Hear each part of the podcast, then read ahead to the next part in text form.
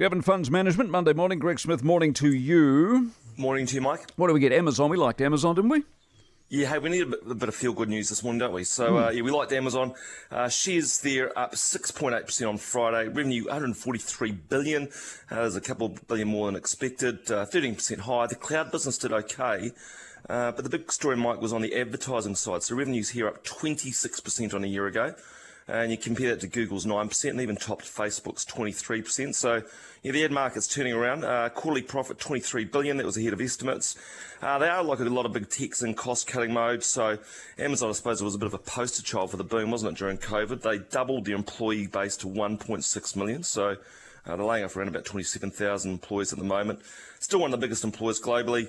Um, yeah, and they also were optimistic over the outlook, saying that they expect sales in the key holiday quarter to be between 160 billion and 167 billion. So that's good in terms of the US consumer, and that's up nearly 10% on a year ago. Uh, so investors like that. Shares rose on Friday, up 50% this year. Also, Intel, that was another name that rose uh, on Friday, up uh, around about 9% there. So their numbers topped estimates as well. Revenue 140, 40, sorry, $14.2 billion. That was 700 million more than expected.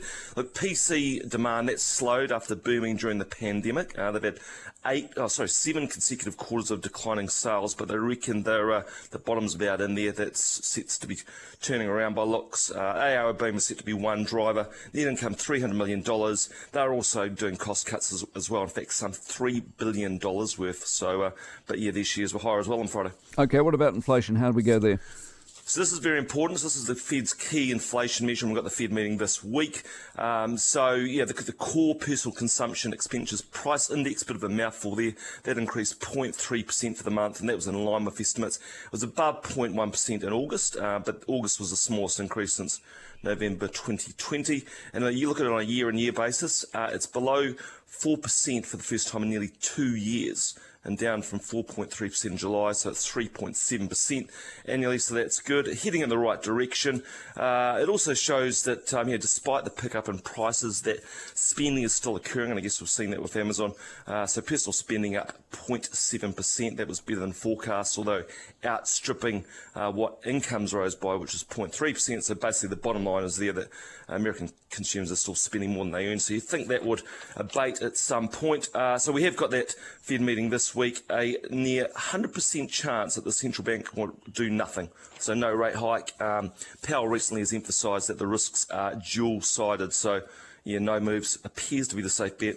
Okay, I had a look at uh, Fletcher. That's that's all right, given all things considered, isn't it?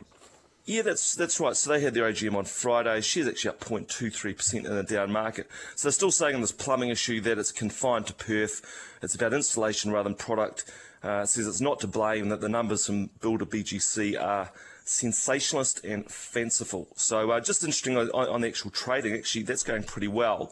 Uh, if you look at volumes in the resi sector, they're uh, around 5% softer than prior guidance, but they're seeing green shoots in the housing market, and they reckon their full year sales target of 700 to 800 units could be beaten, so that's good. They've noted that house prices are on the rise, and they reckon the underlying profit for the first half will probably be in line with the $360 million last year.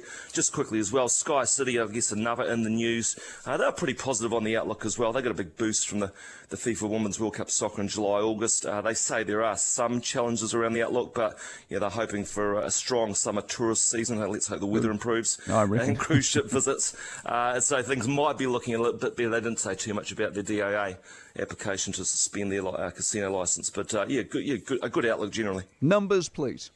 Okay, so the Dow was down 1.1% on Friday, S&P down half percent, but technology was doing well uh, given those big names. So the Nasdaq was up 0.4%, FTSE down 0.9%, Nikkei up 1.3%, the ASX 200 up 0.2%. Gold that was up $21, 2006 US dollars an ounce. Oil up $2.30, 85 spot 54. Just in the currency markets, Kiwi down against the US 58.1, likewise against the A dollar 91.7, similarly against the pound 47.9. Uh, NZ50, we did have a, obviously, we had Fletchers and Sky City High, but that was actually down three quarters of a percent, so 16 month low. But we've got plenty going on this week, Mike. We've got the RBNZ Financial Stability Report. We've got unemployment that's expected to tick up to 3.9%. We've got Spark, AGM, and we've got the Bank of England and also that Fed decision. Nice stuff. Talk about it soon. Appreciate it very much, Greg Bye. Smith. Devon Funds Management.